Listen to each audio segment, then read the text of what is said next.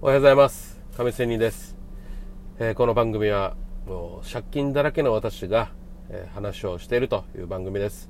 まあ、借金をした大きな原因は、まあ、FX ということなんですが、まあ、FX だけでは本当はないです。もう本当に20代から30代前半までしたたか飲みに行きました。本当にお家が1軒建つぐらいという感じで、まあ、そんな感じの借金を抱えた私が、まあ、債務整理をしてえー、なんとか今まで生きているというような番組です。さて、えー、実は総合やりながらも私、FX しながらも、えー、実はサラリーマン勤め人です。でですね、ちょっと今日はその勤め人の話をしたいと思いますが、実は、えー、昨日ですね、私、ある講演を仕事でやることになりまして、話をしました。でですね、この相手に何かを行動を変えてほしいと。今の現状から、えー、一歩前に進んだもっとね、えー、いい行動っていうかね、え、そういう行動をしてほしい、まあ、こういう目標を目標じゃないこれをややれるようになってほしいというような話をしました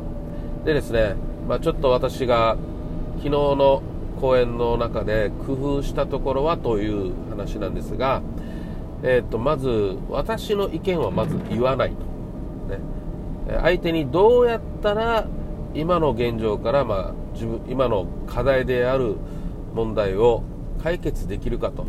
いうようなことを相手からとにかく聞くと。私は一切言わないと。もう司会役に努めるということでとりあえずやってみました、まあ、本当にやってみましたですよ。実験段階です。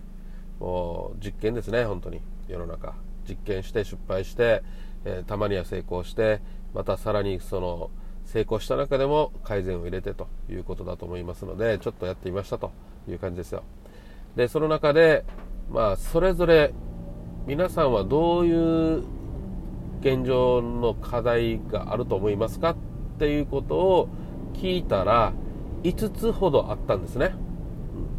で5つほどあってじゃあそのその社員の中を社員を、えー、なんだコントロールしてる要は管理職という人がいますよね。その管理職はいつもどういうことをしたら、え改善できるよって言いますかって社員に聞いたところ、え約3つほど言ったんですね。いつも上司はこういうことを言うと、うん、いうことなんですね、うん、でまあそれをまずはっきりさせようと明確化させようと。いうことで、えー、この2点を聞いた上でじゃあまず自分たちが思っている課題5つある中で1つだけまずやってみようっていうのを1つだけ手を挙げてくれと、えあなたはどう思いますか？っていうことを手を挙げさせました。するとそういう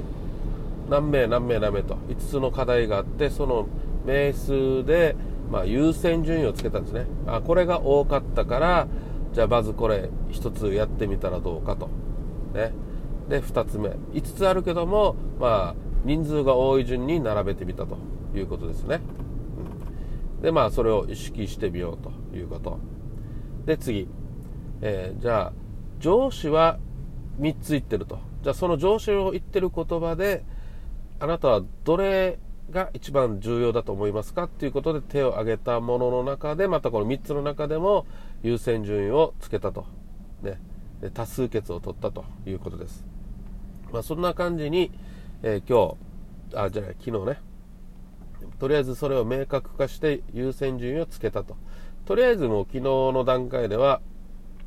講演の中では意識をするということを目的としました。まあこれから行動が変わるかどうかは分かりません、まあ、もちろん変わってほしいとは思いますが、えー、分かりません。で今日も実は講演会があるんですね。で今日の講演のテーマとしては別なんですけど最後に昨日話した課題今日ね頑張っていますかと。まあ頑張ってみようという話をしようと思っています。さて、えー、今日昨日話したことがどれだけの人が変わるんだろうちょっと変化が行動として現れるんだろうと、ね、いうことを考えています。まあ期待しています。でですね、まあ、やっぱりその時に上司に言われたんですよ。まあどんなかな変わるかなとかねいう話してたんでまああんまり期待しない方がいいですよ